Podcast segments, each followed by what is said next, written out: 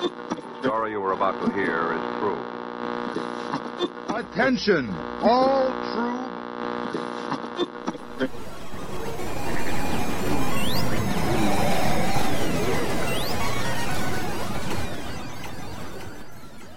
She's alive!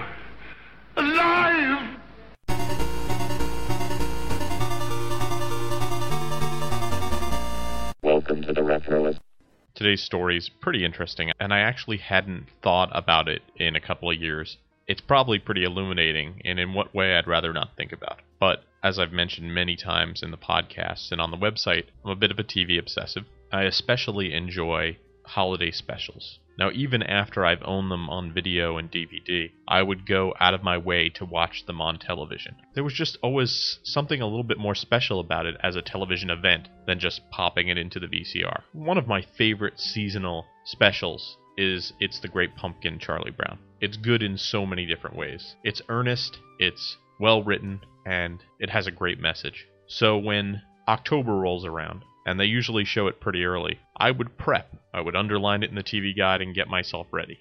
Make sure I'd reserved the television, make sure I had a good snack, good place on the sofa, and I was good to go. One year, when I was probably about 12 years old, It's the Great Pumpkin was coming on television. I had everything ready, and I had saved up some money to buy a couple of extra snacks, which included some Keebler soft batch cookies. So the show was going to come on at 8, and at around 7:30 I decided to start prepping. I got the cookies out, put them on a plate, got a glass out. There was no milk. This was a major oversight on my part. My plan had been cookies and milk with It's the Great Pumpkin Charlie Brown. Now I couldn't do it. And I looked through the fridge, there was some water in there, there was even some soda, but I really had milk on my mind. I went back and forth thinking about what to do. Should I just try to enjoy the show in this unperfect way? Of course not. Why skimp on yourself? Sure, the nearest supermarket was three quarters of a mile away, but I could do it. I had wasted 10 minutes already trying to come to a decision, so I ran, put on my sneakers, and hit the road. I ran straight to the Acme supermarket, straight to the back to the milk aisle, grabbed a gallon of milk, ran straight to the counter, and paid for it. Now, I don't know if you've ever tried to run three quarters of a mile with a gallon of milk, but it's not that easy.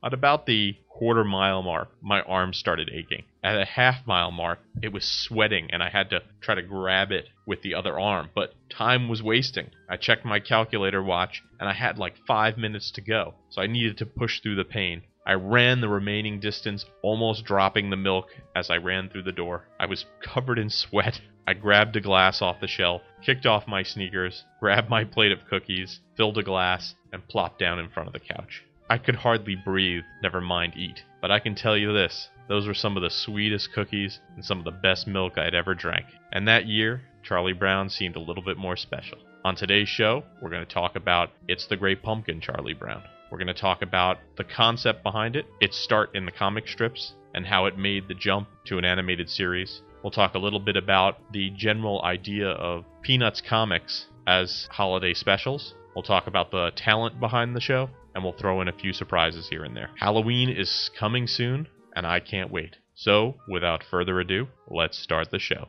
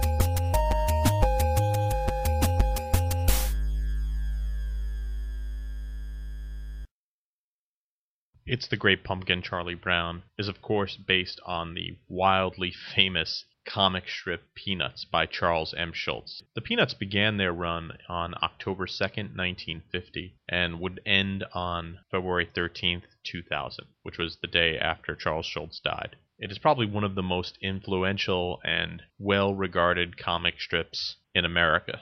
That success, of course, was helped by the fact that Peanuts weren't just in the comics, they were everywhere. They were licensed on products all over the place. And I challenge you to find a kid in America who doesn't have some sort of Peanuts memorabilia in their collection at one point or another. This licensing would inevitably lead the Peanuts to television. And it all started with the Ford Motor Company, oddly enough. They licensed the characters in 1961 for a series of black and white television commercials for the Ford Falcon. These ads were animated by a guy named Bill Melendez, who worked for Playhouse Pictures, which was a cartoon studio that had Ford as a client. Schulz and Melendez hit it off right away. So when producer Lee Mendelson decided to make a two minute sequence for a documentary called A Boy Named Charlie Brown in 1963, he talked to Schulz, and Melendez would be the obvious candidate to bring in to direct the project. Before the documentary was completed, though, the three of them, with the help of a new sponsor, Coca Cola, produced a half hour animated special. Now, that animated special was the Emmy and Peabody Award winning A Charlie Brown Christmas, which aired on CBS on December 9th, 1965.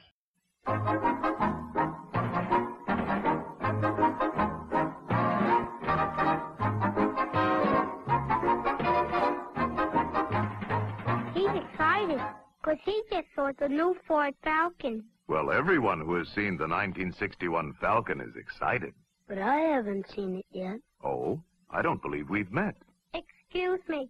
I would like very much to have you meet Pigpen. Hello, Pigpen. I'm very glad to know you. Well, since Pigpen hasn't seen the Falcon yet, let's show it to him right now. This year, the Falcon gives you more power, more luxury, more comfort for six people, more of everything that has made it the world's most successful new car. It must be pretty embarrassing for the other compact cars to realize how they missed the boat. And you can now select from two engines the regular Falcon engine, famous for mileage, and the new, more powerful Falcon 170 Special. You get a choice of engines? That's right. You have to admire the generosity. You also have to admire the Falcon's economy. It goes up to 30 miles on a gallon of gasoline. Thirty miles is quite a distance. Especially when you compare it with what the others give you. And it goes 4,000 miles between oil changes. Four thousand miles? That's virtually beyond comprehension. Oh, and that reminds me. The Falcon's diamond luster finish never needs waxing. And yet, with all these exclusive features, the Falcon is still low, low in price. No other compact car offers this all-around economy. I must say, I'm very impressed. I'm sure the 61 Falcon will rank high in favor with the buying public. Thank you. Now you know why everyone's excited about the Falcon. Me too. The 1961 Falcon, the car no other compact can measure up to. A Charlie Brown Christmas was a smash success, which meant more Charlie Brown on the way. CBS ordered two more right away, and those two were Charlie Brown's All Stars and It's the Great Pumpkin Charlie Brown. They would air Charlie Brown's All Stars before It's the Great Pumpkin Charlie Brown. Although Charlie Brown's All Stars is highly regarded by Peanuts fans, it doesn't have a quarter of the fans that the holiday based specials have. So, with the success of All Stars, CBS gave the go ahead for It's the Great Pumpkin to air, and they picked a great day to air it initially. It's moved earlier and earlier in the schedule since then, but it aired on October 27, 1966, preempting the TV show My Three Sons. It was an instant hit, and CBS would re air the special annually all the way up till the year 2000. Then ABC picked up the rights beginning in 2001. The show was such a hit that after it initially aired, children were so sympathetic to the lovable loser Charlie Brown that they began sending candy in the mail to Charlie Brown out of sympathy for all those rocks that he got when he was trick or treating. So you can see why it would become a staple for all those years to follow. The ABC version would actually be slightly different than the previous CBS versions. To make room for more commercials during the airing, they took out two what I think of as very important scenes from the telecast. One is of Lucy pleading with Charlie Brown to kick the football and subsequently pulling it away as he tries to do so, which is so important to the Peanuts universe that I can't even imagine who made that decision. And the other one, which is one of my favorite parts of It's the Great Pumpkin Charlie Brown, is Snoopy playing the World War I flying ace. It's the Great Pumpkin Charlie Brown, sponsored by Peter Paul Cadbury, maker of Mounds, Almond Joy, York Peppermint Patty, and Cadbury chocolate bars. Indescribably delicious. And by your McDonald's restaurants. You deserve a break today. I find it hard to believe that there's anyone who hasn't seen The Great Pumpkin Charlie Brown. I actually worked at CBS for a brief time, and when we were working on a project for a Charlie Brown Christmas, someone in our group said that they had not seen It's the Great Pumpkin Charlie Brown. Everyone in the group was completely startled. We couldn't see how anyone had grown up in the area without seeing it. It turns out that they had seen it, but they had just called it a Charlie Brown Halloween and didn't realize that it was called It's the Great Pumpkin. So for the benefit of those who maybe haven't seen it in a couple of years, or if you never plan on seeing it, here's a little bit about the plot. The story opens with Linus and Lucy going to a pumpkin patch, bringing it home, and creating a jack o' lantern. Then it cuts to Charlie Brown playing with Snoopy. Linus shows up and jumps into a giant pile of leaves and ruins his lollipop. Then we get the very famous football scene where Lucy is holding the football and tells Charlie Brown to kick it, he says, No way, you're going to pull that thing away. She shows him a letter that's signed that says she will not do it. Charlie Brown's like, Wow, cool, I'm going to finally kick this ball. He runs, tries to kick it, she pulls it away. Then she reminds him that the letter had not been notarized. So it's a lot of fall, autumn stuff, setting the mood. Then we see Linus writing a letter to the Great Pumpkin. Now, the Great Pumpkin is the most important thing about It's the Great Pumpkin, Charlie Brown. He's a character created by Charles Schulz and is sort of akin to Santa Claus in the way that Linus treats him. Linus sends that letter to the Great Pumpkin, and then everyone starts getting ready to go trick or treating, except for Linus. Linus needs to find a sincere pumpkin patch to wait in so that the Great Pumpkin will show up and give him presents. And we find out it's very important that you never doubt the Great Pumpkin's existence, or you'll get nothing. As you might know, Charlie Brown has a little sister named Sally, who is madly in love with Linus, and she decides to stand by her man and hang out in the pumpkin patch with him as they waited for the Great Pumpkin. The rest of the gang goes trick or treating and to a Halloween party. Snoopy dresses up as a World War I flying ace, and we get these beautifully drawn autumnal scenes of Snoopy trekking across the French countryside and great music and fun. These are the scenes where Charlie Brown gets a jack o' lantern drawn on the back of his head and he gets all those rocks in his bag while trick or treating. Needless to say, the Great Pumpkin never shows up. Sally, realizing that perhaps she's been took, decides to leave Linus. As she leaves, Linus laments that the Great Pumpkin has not come yet, but he continues his watch. It then cuts to 4 a.m. in the morning, and Lucy gets out of bed, notices that Linus is still out in that pumpkin patch, and goes out and brings him in. She might talk a mean game, but she's a good sister. The next day, Charlie Brown and Linus are at their famous rock wall talking about last night's events. Charlie Brown tries to make him feel better by saying, I've done a lot of stupid things in my life too, which causes Linus to go crazy and start ranting about how the Great Pumpkin will be back next year and the credits roll. It's just all sorts of awesome. And here's a little bit from that famous end scene. I suppose you spent all night in the pumpkin patch. And the great pumpkin never showed up? Nope. Well, don't take it too hard, Linus. I've done a lot of stupid things in my life, too. Stupid? What do you mean, stupid? Just wait till next year, Charlie Brown. You'll see. Next year at this same time, I'll find a pumpkin patch that is real sincere. And I'll sit in that pumpkin patch until the great pumpkin appears. He'll rise out of that pumpkin patch and he'll fly through the air with his bag of toys. The great pumpkin will appear, and I'll be waiting for him. I'll be there. I'll be sitting there in that pumpkin patch, and I'll see the great pumpkin. Good grief.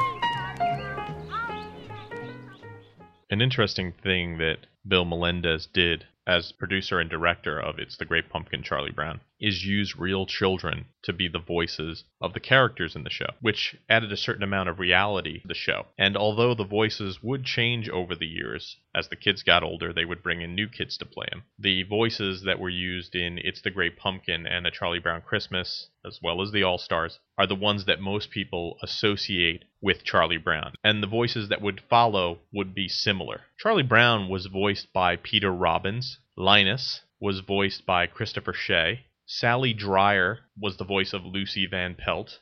Kathy Steinberg was Sally Brown. An interesting story about Kathy Steinberg. Because she was so young, her teeth were falling out at the time, and she had one tooth that was about to fall out, and they were worried throughout the shooting that if this tooth fell out, that her voice might change. She might develop a lisp as the tooth was missing. So they rushed to her home to complete recording of her voice, and as she uttered her last line, the tooth fell out. So luckily they got it in the can, and Kathy's voice was preserved for perpetuity. She was even brought back to do the 1967 Peanut special, You're in Love, Charlie Brown, but that would be the last one where she would voice Sally Brown. Frieda and Violet were voiced by Ann Altieri. Pigpen was voiced by Gail DeFaria.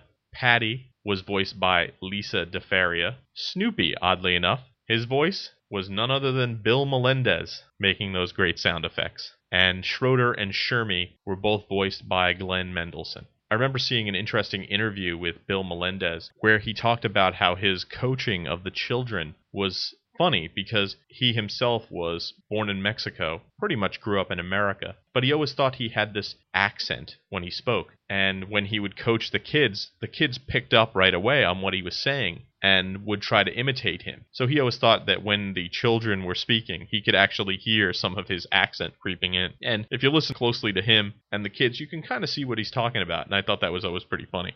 Sadly, Bill Melendez passed away on September 2nd, 2008. It was covered in the news to some extent, but he was such an influence on all of our childhoods that I thought they should have made a much bigger deal about it at the time.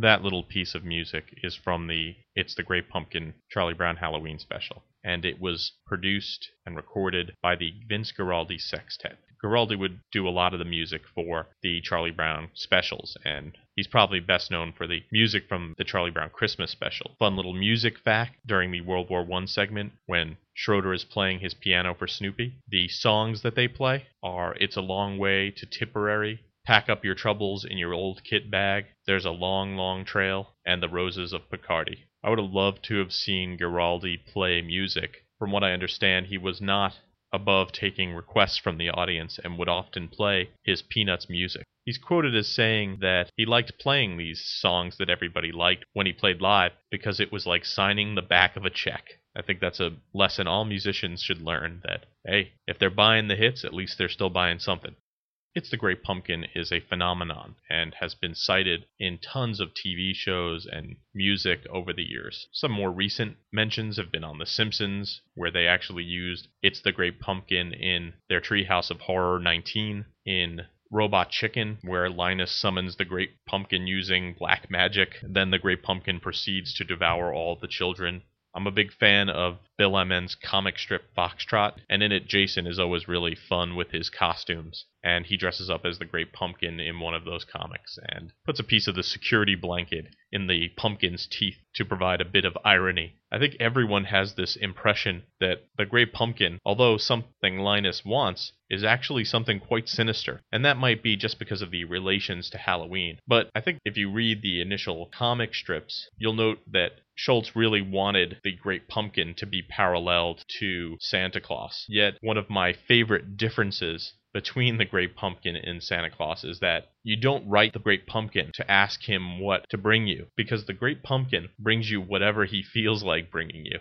Some of the other things that show that there's supposed to be a parallel between the Great Pumpkin and Santa Claus is a thing that I really would love to hear a version of, and that is a pumpkin carol because Linus suggests that he and the other kids go out and sing them. Now, I'm not sure if anybody has ever written a pumpkin carol, but I would challenge anyone out there to write some, and I'd love to hear them. I've got a pumpkin carol for you.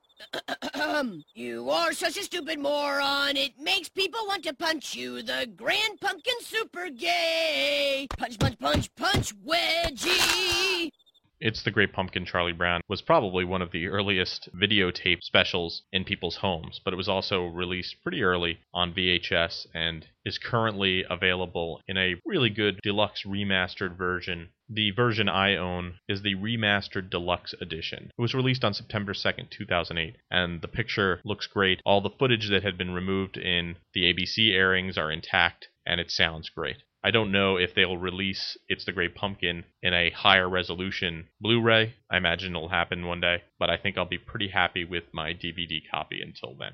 Peanuts are a uniquely American, I would like to say institution, but it's also an industry that created a ton of memory for anyone who grew up in America starting in the 1950s. And we all know all the great movies and cartoons that Walt Disney created, but we also know that a lot of those ideas sprung from all those talented people that Walt Disney surrounded himself. A lot of the things that are related to Charlie Brown and the Peanuts in general are directly from the pen of Charles Schulz. He was lucky enough to bring a lot of talented people around, people like Bill Melendez, but if you read the comic strips and look at the specials that were created, you'll notice that a lot of the things are lifted directly from the brain of a man who was obviously creatively a genius.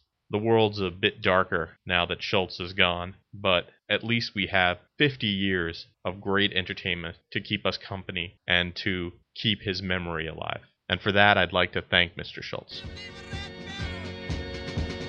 After the turn. Thanks for listening to the show. For more retro fun, drop by the website at www.retroist.com. You can follow me on Twitter and Facebook. I'm at twitter.com slash retroist and facebook.com slash retroist. If you like the art that's posted with every Retroist podcast, the artist who makes them is named Christopher Tupa, and you can drop by his website at ctupa.com. If you'd like to discuss this show or any other retro topic, make sure you drop by the forums. They're at www.retroist.com slash forum. We're still cranking on all that great Halloween content, so drop by the website, look up some of your Halloween memories, and share some that we don't have up there yet. Thanks for listening to the show, and I hope you have a great weekend.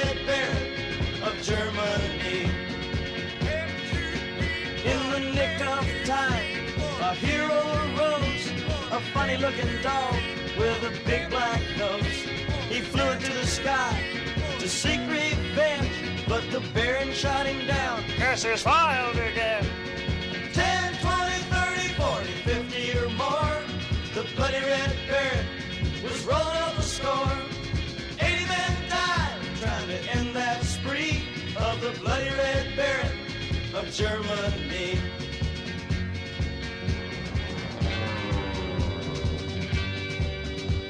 Now Snoopy had swore that he'd get that man, so he asked the great pumpkin for a new battle plan. He challenged the German to a real dog fight, while the baron was laughing. He got him in his sight.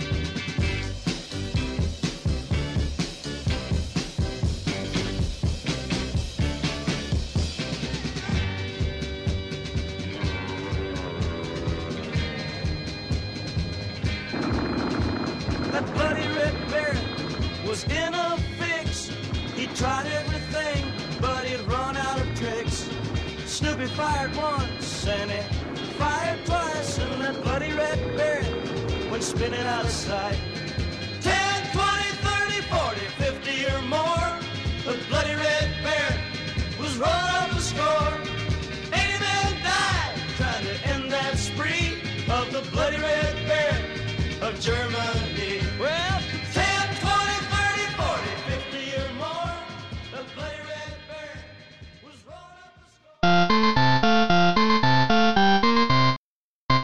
I got a rock. This has been a Retroist production.